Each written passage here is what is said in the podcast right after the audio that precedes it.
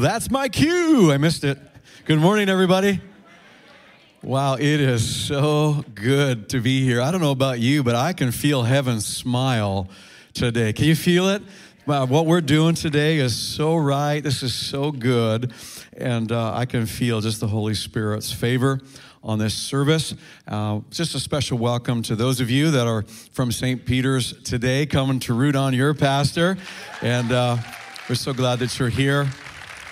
Others as well from the region. And uh, uh, oftentimes you guys get excited and we'll bring somebody to church and then you'll come and introduce them uh, to me. I'd like to introduce two of my friends that I asked to come today, and Troy Hickman, who's over there and is going to hate that I just did this, um, and uh, Sean Adams, uh, right over here.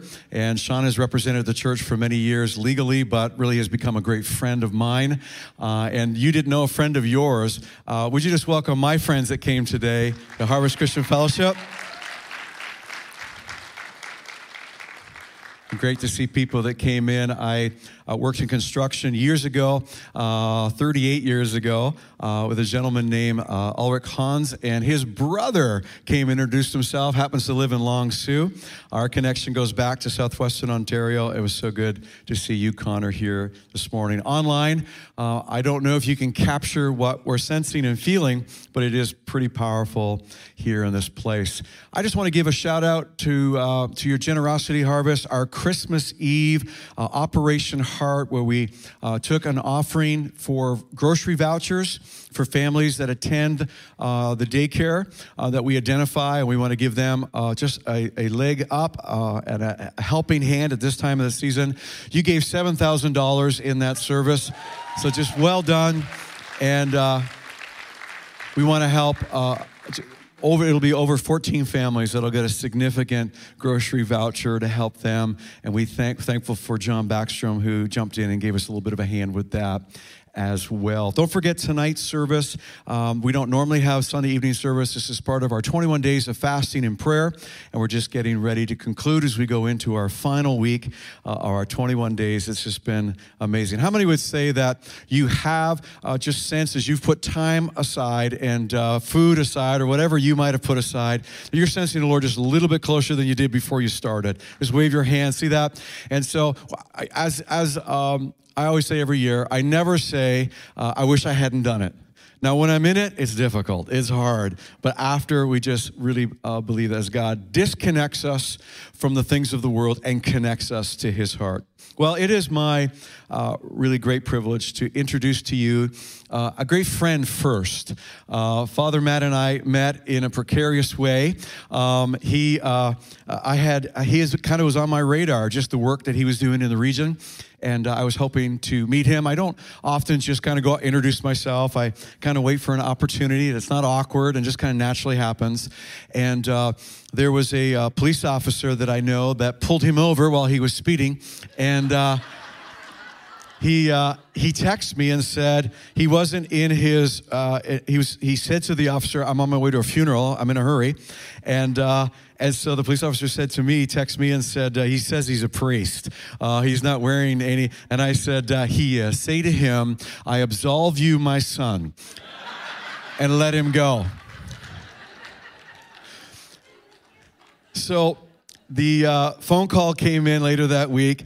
He said this. He left a message on the phone. Uh, we it was after hours. He said, uh, uh "Pastor Roy, I want to meet you, and I owe you a lunch." And uh, we've been meeting for lunch uh, minimally once a month ever since. It's been a few years now. developed a deep friendship and appreciation for a man who loves Jesus with all of his heart, serves God with all of his heart and uh, we're going to just honor him in a second. But I just want to say that to appreciate those of us here at Harvest today, um, you know, for us to open our hearts is uh, in, in the evangelical world can be a bit of a risk. And, and some of you have already experienced people going, You're doing what? And, and, uh, and so we've talked about that as a church. But today I want you to appreciate that for him to step into this place uh, also creates eyebrows being raised and questions being asked uh, from, from the circles that he would fellowship with. And so this is an equal sacrifice today. This is not uh, one more than the other. This is an equal sacrifice for really something in the atmosphere. The Bible says where brethren uh, dwell in unity, there's a commanded blessing in Psalms. There's a commanded blessing. And we believe for our city, our region, we don't quite understand all that's happening, um, you know, in the spirit today, but we know Jesus is smiling. And we know that the, the, the gulf between um, Catholic and Protestant, especially with the French English here in Cornwall, and how that in history kind of connects, you know, French around Catholicism and English more around Protestantism. And I won't rehearse the history, you understand. That we want to just close that gap because we today agree uh, in the Apostles' Creed that there is one God. We believe in the most holy, you know, the Father, the Son, the Holy Spirit, Christmas, Easter. We agree on way more than we would disagree on today. And for that, today we celebrate. I'd like you to stand to your feet today. Would you honor and welcome Father Matthew Bernay to Harvest Christian Fellowship? Woo! What an honor. Thank you, brother. Thank you. You're welcome.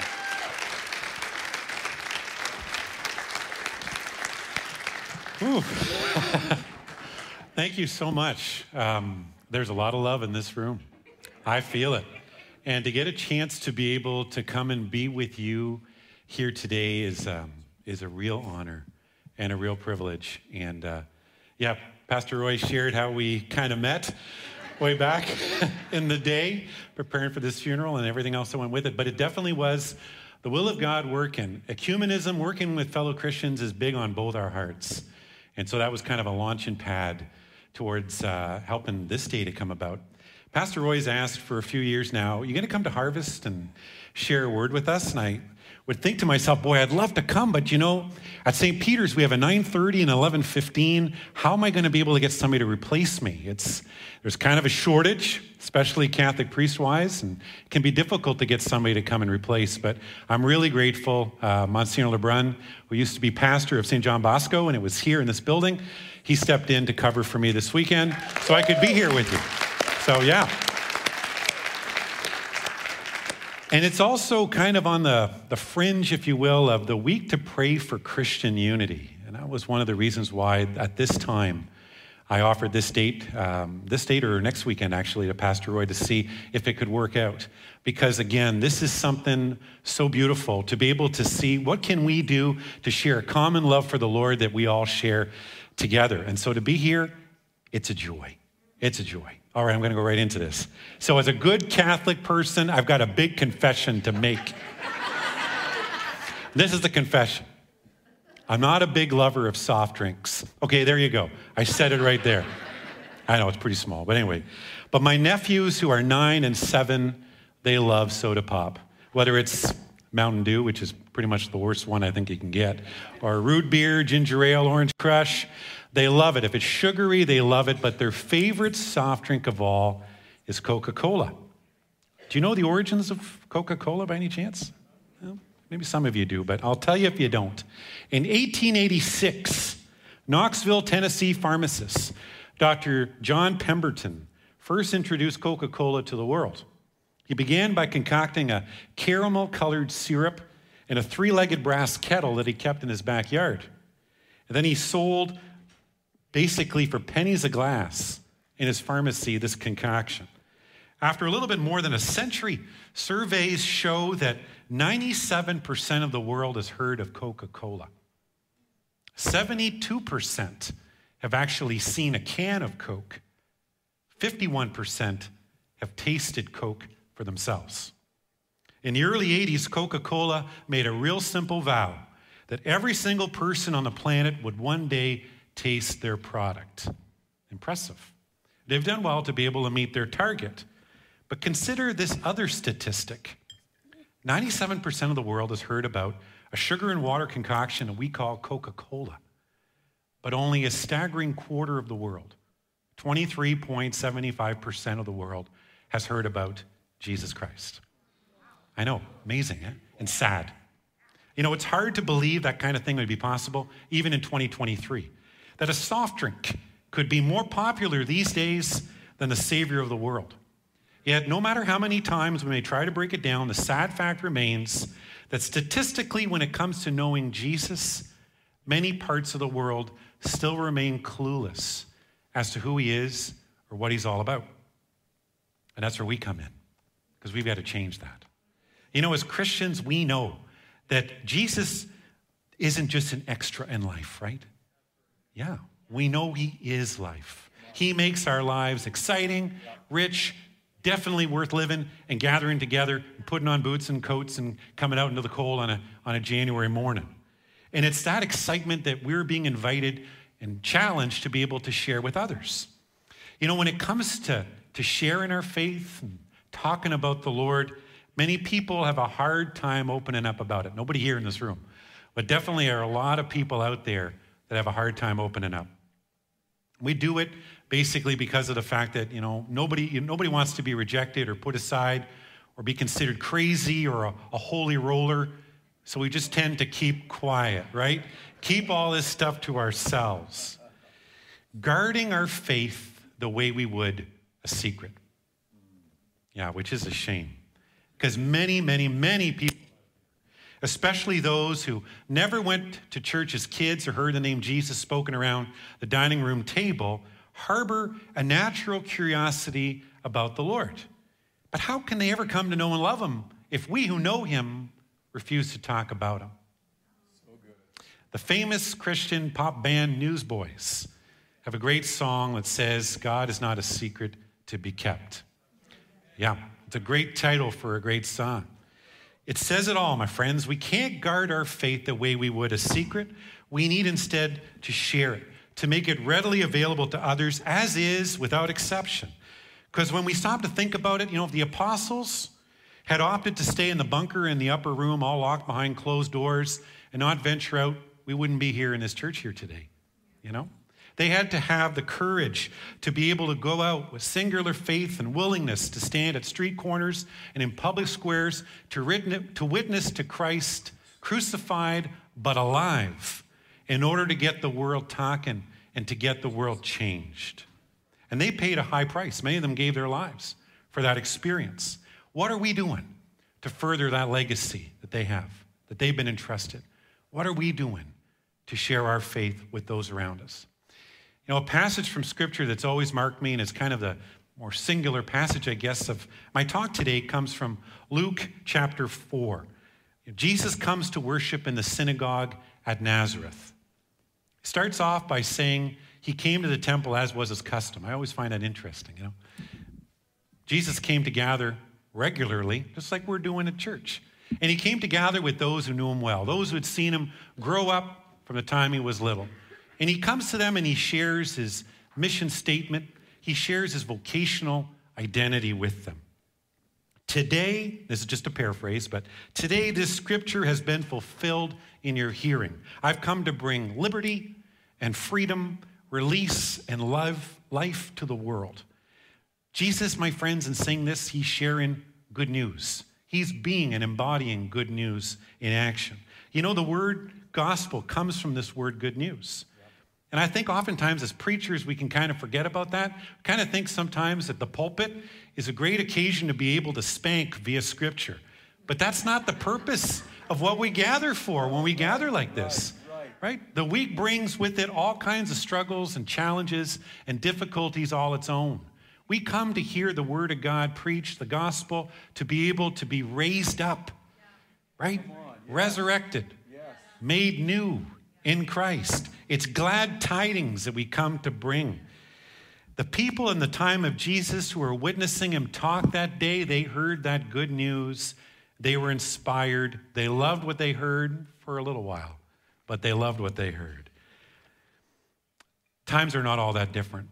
People are still needing the same, even today. Now, Jesus begins a sermon with the word today. You know, this word today, hodie, can be seen as today, in this moment, in this very second, in the immediate, regardless of whatever the word is saying. Jesus is saying, Today I've come to bring something. He doesn't say, you know, Maybe next week, you know, we'll gather and talk about this evangelization thing, or let's see where we're at next year and, you know, kind of go from there. No, he says today. Today, good news is being launched. Right now, right here, life is being unleashed into the world. And that, I think, is the main message that I want to be able to instill and react in our own hearts this day. The time for change, for rebirth, for newness is now. I'm a big music fan. I grew up in the 80s, so I love a lot of 80s music, all kinds of 80s music. But one of the bands that I like are the Smiths. And in 1984, they came out with a song that's got a pretty cool title How Soon Is Now? How Soon Is Now? When I think of this gospel passage, I think of that title, right? How Soon Is Now? Jesus is reminding us, my friends, that the time for change, season of conversion, era of new life has arrived. It's now, it's on our doorstep. You know, there's an urgency in the message that Jesus is coming to bring. Regardless of our own station in life, we're called to take part in this wild adventure. You know, later in scripture, Jesus will say, I've got a fire to bring to the earth now. I wish it were already kindled. Same kind of message. Jesus knows his time on earth is short. He's determined to make the most of the time that he has to make that difference in the world. And today, he invites us to come along, to embark on this mission together, to be able to bring our own flavor our own identity, our own witness to that adventure. I'm a big sports fan, a big football fan. And I hate to say it a little bit because last week was not exactly the good ending to it, but I'm a huge Green Bay Packers fan. Yeah, big Green Bay Packers fan. Anyway, one of my favorite players in the NFL was a defensive end for the Packers in the 90s by the name of Reggie White. Reggie passed away in 2004 of a heart attack at the age of 43 but nicknamed the Minister of Defense by his teammates. Because in addition to being an NFL player, Reggie was also an ordained Baptist minister. He was a phenomenal athlete, but he was an even greater Christian on and off the field. His Christian influence amongst players in the NFL, it's legendary. Eh, people still talk about him even to this day. The present coach of the Kansas City Chiefs, Andy Reid, this is what he had to say about him. Reggie, Jesus was Reggie's life. Football was the way Reggie brought Jesus to the world, to the players, the fans, even to the game itself. Everyone, even coaches and opposing players, were drawn to Reggie not because he was just such a gifted athlete, but because he was such a committed Christian. You know, when I heard this, I thought to myself, you know, Matthew, you got to become more like Reggie. And I think deep down, every one of us are called to become more like Reggie. And what I mean by this is we're called to be able to use the platform the experience, the work, the life that we have as a departure point to be able to share about Jesus. Football was the way that he was able to evangelize the world, it's what he knew. We're called to use what we've got to do the same. Yeah. Some of us here, no doubt, are doing that already, planting great seeds in the lives of others. But there could be some of us that are sitting here and thinking, I'm not sure yet. I'm sitting on the sidelines a bit, kind of wondering when my experience might come, looking for something big to come along to launch that. My mom loves to say, Matthew, bloom where you're planted. And we probably heard that before, right? Bloom where you're planted. We all need to bloom for Christ right where we are right now. If we're waiting for perfection or the perfect moment to arrive, we're waiting in vain. Christ wants us to see this day, this today, as an opportunity to catch fire for the Lord. We can't afford to miss this chance. Today, today is a gift, and we've been given this gift by the Lord. You know, there's a, an old expression that I'd heard once before that I thought was powerful and meaningful. If you could be given life imprisonment for being a Christian, would there be enough hard evidence in your life right now for those who know you to lock you up and throw away the key? Yeah, I know, but pretty powerful stuff. A bold statement, but an interesting one. You know, it matters not what we do for a living, whether we're secretaries, ministers, police officers, musicians, butchers, bakers, candlestick makers. We can all touch the world and lead people to Christ. But we just have to be willing to get out there, right, and do our part. And Christ will take care of the rest.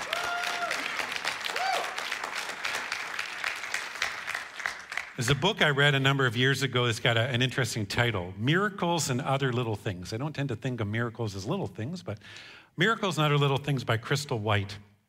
And in this story, she shares a story about her grandmother and a family reunion that took place in Florida during the spring of 1965. My grandmother, wrote Crystal, woke everybody up at 2 a.m. one morning and proceeded to give orders to all of us kids to find all the empty soft drink bottles, again, soft drink, but corks and paper we could muster together.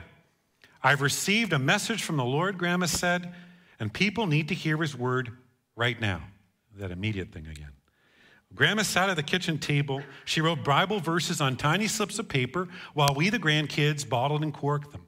And after we exhausted our supply of bottles, we gathered together on the beach and we threw them as far as we could, over 100 bottles, into the Atlantic Ocean at Cocoa Beach. Some people wrote back. They thanked Grandma for the scriptures throughout the months that followed. She died nine years later in November of 74. The very next month following her passing, this letter arrived in the mail. Dear Mrs. Gauss, I'm writing this letter by candlelight. We no longer have electricity on the farm. My husband was killed in the fall when the tractor overturned. He left 11 children and me behind. The bank is for closing. We have a few loaves of bread left. Snow on the ground. Christmas is two weeks away. I prayed for forgiveness this morning before I went to drown myself. The river's been frozen for weeks now. I figured it wouldn't take long. When I broke the ice, a bottle floated up. Yeah, I opened it. With tears and trembling hands, I read about hope. Psalm 130. Lord, I'm in great trouble. I call to you today. Hear my voice and answer me. There were other verses from Hebrews and John that you added, but that verse, that's the one that stood out for me. I came home, I searched for my Bible, I read the verses, and I thank God for you. Please pray for us. I know we're going to make it. God bless you. Signed, Sue from Ohio. Now, my friends, how could a bottle thrown in the Atlantic make its way inland to a river in Ohio? You know, who knows? The fact is, well, God knows. The fact is, God used Mrs. Gauss in the immediate, and she used her grandkids at 2 a.m. as well in the immediate, to reach out and provide comfort to someone who years later would need hope, light, and peace at a crucial point in their life. We can never underestimate the power now, right? And God's desire for us to be able to reach out and make a difference right where we are. Because right where we are is exactly right where God wants us to be. After all, He's a God of the present, right? He introduces himself in Exodus to Moses I am who I am. He doesn't introduce himself as I will be or I have been because God's not a has been, right? God uses the present to introduce himself. And God needs you and I to be working alongside Him in that present too. Now, speaking about working alongside Him, I'm going to venture out a little bit and ask you an interesting question here. How well do you know the following people or organizations? Jack Tinker and Partners. You ever heard of these guys? Probably not, right? How about Doyle Dane and Bernbach? BBDO, not BDO, but BBDO. Foote Cone and Belding. I know. How about this last one, J. Walter Thompson? Now, if you say to yourself, I've never heard of these guys, no worries. They're probably glad that you've never heard of them. And why? Because they are ad agencies. And ad agencies don't exist to make a name for themselves, they exist to make a name for others. While we may not necessarily be acquainted with the companies themselves, we're more than familiar, I'm sure, with their product. Plop, plop, fizz, fizz. Oh, what a relief it is. That was a snazzy little jingle made famous by Jack Tinker and Partners for Alka Seltzer back in 1976, which was a great year to be born, by the way. Just saying, just saying. We try harder. Doyle Dane and Bernbach created this slogan for Avis Rent-A-Car in the year 1962. Mmm, mmm, good, Credit BBDO with the simple catchphrase Campbell's Soup have been using since 1935. While we've probably never heard of Foote Cone and Belding, we've no doubt heard and read the motto that they have used for Hallmark since 1934. when you care enough to send the very best. And while we don't know maybe the name J. Walter Thompson, we have certainly hummed the jingle that their ad agency wrote for Kellogg's back in 1932. Snap, crackle, pop, Rice Krispies. I guess deep down we can all learn a lesson from these companies because what they do for their clients, we do for Jesus. Yeah, we exist to do, as 2 Corinthians chapter 3, verse 18 reminds us, to reflect like mirrors the brightness of the Lord. As heaven's advertising agency, well, that's who we are. We're called to evangelize, to promote God in every aspect of our lives. How do we do that? By using the God given gifts and talents each of us has been given by the Lord. You know, sometimes I think we make the mistake of thinking that we're not much especially when it comes to sharing about faith. You know, we think, I'm not much of a theologian. I don't have a PhD in theology. Well, Pastor Roy doesn't have one, and I don't have one either. But the fact of the matter is, we don't need to have these high end degrees to talk about Jesus. And actually, in actual fact, sometimes the more knowledge you've got, the more risks that faith can undergo. Lots of people have lots of knowledge about Jesus, but not everyone knows him personally. Yeah? And knowing God personally, that's what it's all about. Yeah. I remember reading about John Wesley, founder of the Wesleyan Church, after experiencing a conversion while sharing a Bible study with a small group of Christians. His heart felt, I love this, strangely warmed by the experience, strangely warmed. The moment, however simple and childlike, touched him at the core of who he was, and it led him to invest all he had to become a full fledged missionary for Christ. But just think the whole thing started with a sensation, yeah? with a feeling of peace, warmth, love, while in the company of other Christian believers. It wasn't head knowledge that got him converted, it was this via the heart. The experience of knowing God, my friends, it always comes from personal encounter, from something real that gets us in the gut and grabs us and shakes us up. Just think back on your own conversion story. What led you to Jesus? Something tells me it probably involved an encounter that touched the heart too, rather than maybe stirred the mind. Knowing God is always personal, and it always tends to come here. My mom says, You know, Matthew, the Lord loves you. He wants to be your everything, He wants to be your best friend. Well, best friend relationships, they don't happen overnight. It takes time. It takes work. It takes getting to know the other person, where they are at, and learning to love them where they are too. The same is in our relationship with God. God knows you and I inside out, back to front. He doesn't need to spend extra time getting to know us. He knows us already. It's us. We need to spend that time getting to know Him, experiencing the unconditional love that God has always had and always will have for you and for me. You know, you know that old expression, you can't give what you don't have? Well, same is true in our own faith life.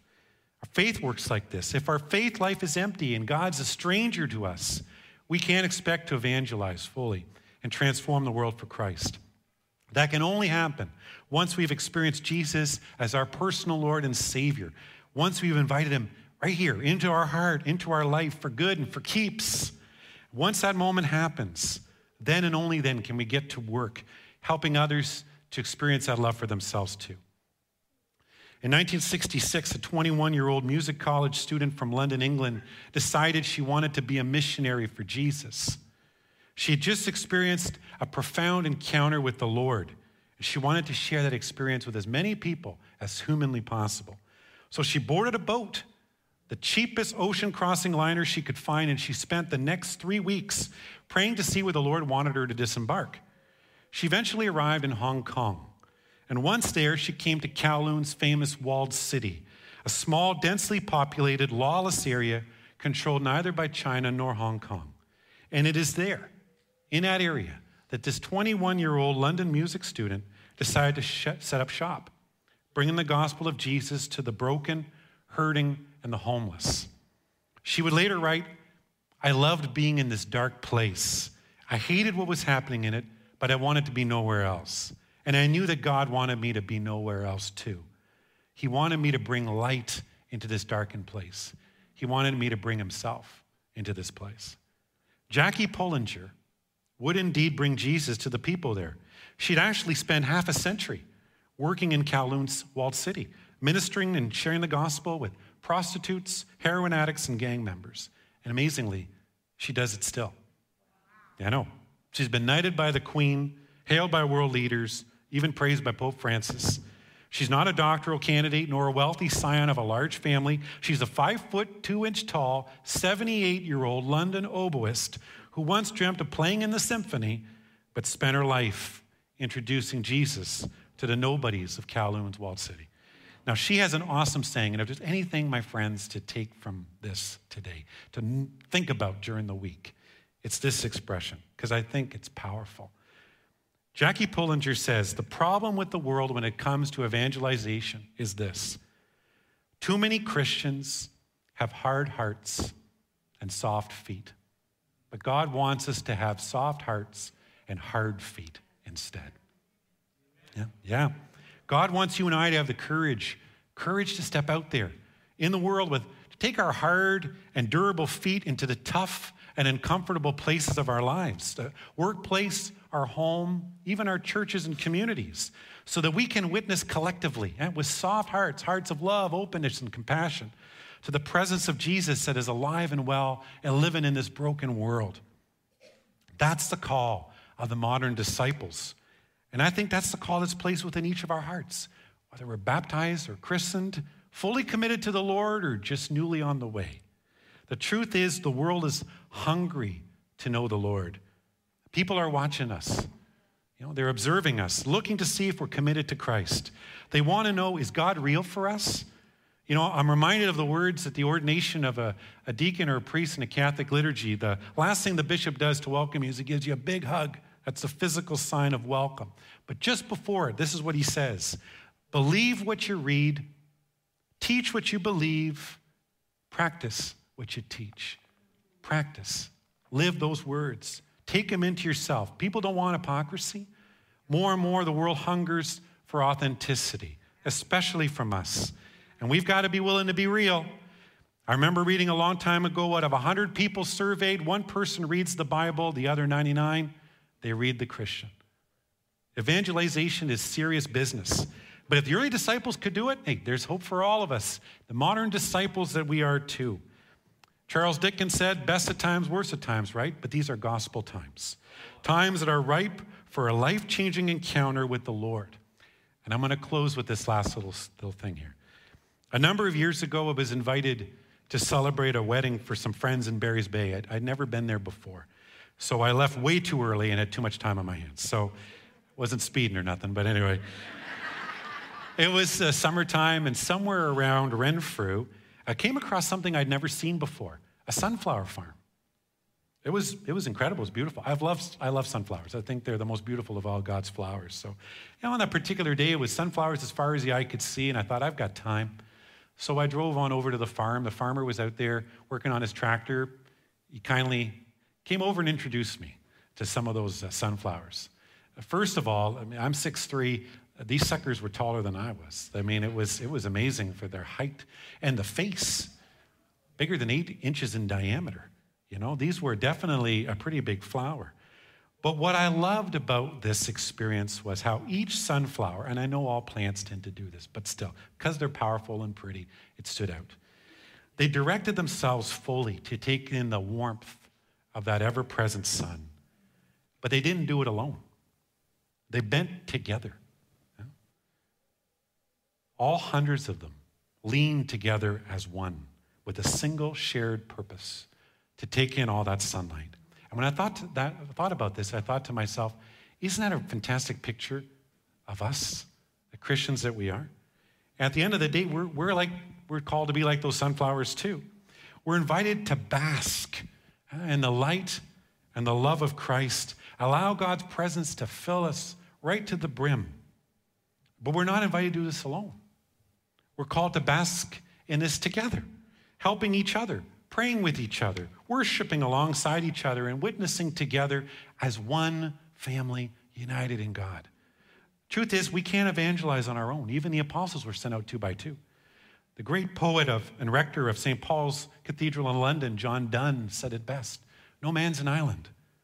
We can't do it alone.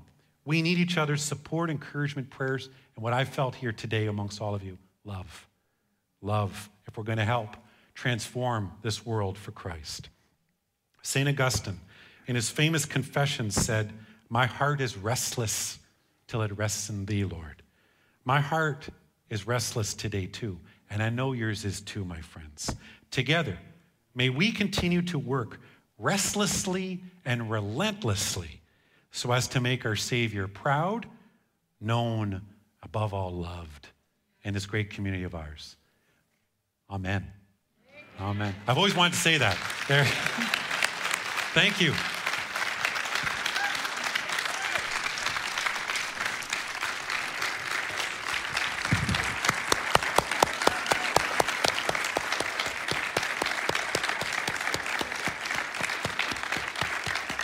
Thank you, brother.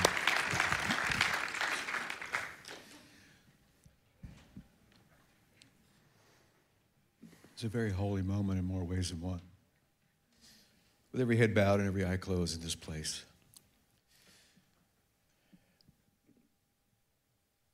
The Holy Spirit has spoken so clearly, so beautifully, so wonderfully, using his servant today. I'd like you to say two words with me. Say today. Today. Say now. Now. As we began today, the heart of Jesus, that people would know him.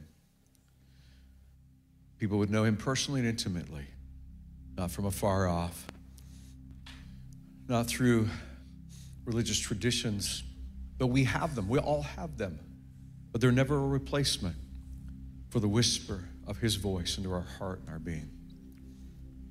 Today, and now, Jesus said. And then he put out this perpetual, timeless invitation. Second Corinthians, Paul said, For he says to us, God speaking to you today, speaking to me, speaking through this beautiful message speaking to those of us that already know him, already have experienced him, and, and we're stirred today to realize that so many don't know him, and we have that precious opportunity to be ministers of reconciliation. But I know that in this room or online today, there are those who have never made a decision to make it personal. God so loved the world, and he offered Jesus we just celebrated Christmas and then soon Easter. As the world celebrates but rarely understands that Jesus came and gave his life for you personally. And salvation and eternal life is available to you today. But you have to receive it. He gave it, but you have to receive it. The Bible says that a man or a woman, a child, is to repent, simply meaning you turn from the way you're going and turn to God. And here's the great thing when we turn to God, it's not a long journey to Him, it's instantaneous. He's, he's in your face with a smile and His arms open, embracing you. If you're in the room today, listen to this verse, for He says, God, in the time of my favor, that's the gospel time. That's this time. That's the now of today. I heard you. And in the day of salvation, I helped you. And then Paul exhorted the Corinthian church the way I'm exhorting you today. I tell you, now is the time of God's favor. Today's that day. And if you're here today and you've never taken the step to say, Jesus, come into my life, I want to know you personally. I would like to introduce you to the Jesus that you've heard about today, to the Jesus that might seem afar off, but Father Matt's friend and my friend and, and the friend of so many in this room. But today I want to introduce you to our best friend, Jesus. Every head bow just for a moment of reflection, meditation, but also for privacy. I'm going to ask if you're here and that's you today. I'm simply going to count down three, two, one, and then ask you to raise your hand online. You can just type in, Today's my day of salvation. I'm going to pray a prayer with you. If you raise your hand, we're all going to pray it together because most of us in this room would celebrate, but some of us have not made this decision yet. But today is your day because Jesus is calling your name right now. Yeah, your heart's probably beating a little quick. It is you. How could it be for me? It's for you. In three, in two, in one. Just simply raise your hand so I could see it. Anyone in the room? Thank you. God bless you. Anyone else today? Thank you. Anyone else today? Yeah, we get kind of excited about this. Just want to wait a moment. It's a precious moment, a holy moment, because my friend just did a great job evangelizing. Uh, yeah, I guess. Francis would be proud of you this morning. Anyone else today? We're going to pray. It's a holy moment. Let's pray this together, Harvest. Dear Jesus, Jesus. thank you Thank you that you love me that you love me just the way I am. just the way I am. But today, But today, I heard I you want to change me. you wanna You want to come into my life. you want to come, Come into my life Come today. into my life today. Forgive me of my sin. Forgive me of my I sin. receive, I receive your, life. your life. I receive eternal life. I receive eternal in Jesus' life. name today. In Jesus' name. Amen. Amen. We believe if you prayed that simple prayer from your heart that you're born again. Jesus is living in your heart today. You're starting the journey of friendship with him. Amen. We always encourage, and if you've made that decision, find someone in a green shirt. We have a Bible for you today and just some information to help you on your journey uh, toward Jesus. I made the comment that Francis would be, the Holy Father, uh, Pope Francis would be proud. He has given, since the time that he has taken the position, um, he has given a mandate to the church across the world, and his mandate is that the Catholic Church, the Roman Catholic Church, would begin to evangelize and realize that it's not enough to be born in, but you have to make a decision. It's his mandate right now that the Roman Catholic Church would worship in abandonment and begin to open their heart and sing a new song to the Lord, as well as the other things I'm not aware of. It takes a long time for a 2,000 year institution to change course. But it's changing a course as all of us. We're only a 20 year institution at Harvest, and we need to constantly be changing course. So today is a day of celebration, today of celebrating those that have received Christ, and today in this room, together, together, Catholics and Roman Catholics in this region, saying we love Jesus. Let's tell everybody we know about it. Would you stand this morning? You're going to be dismissed in just a moment. Let's just worship and sing this final song to the Lord.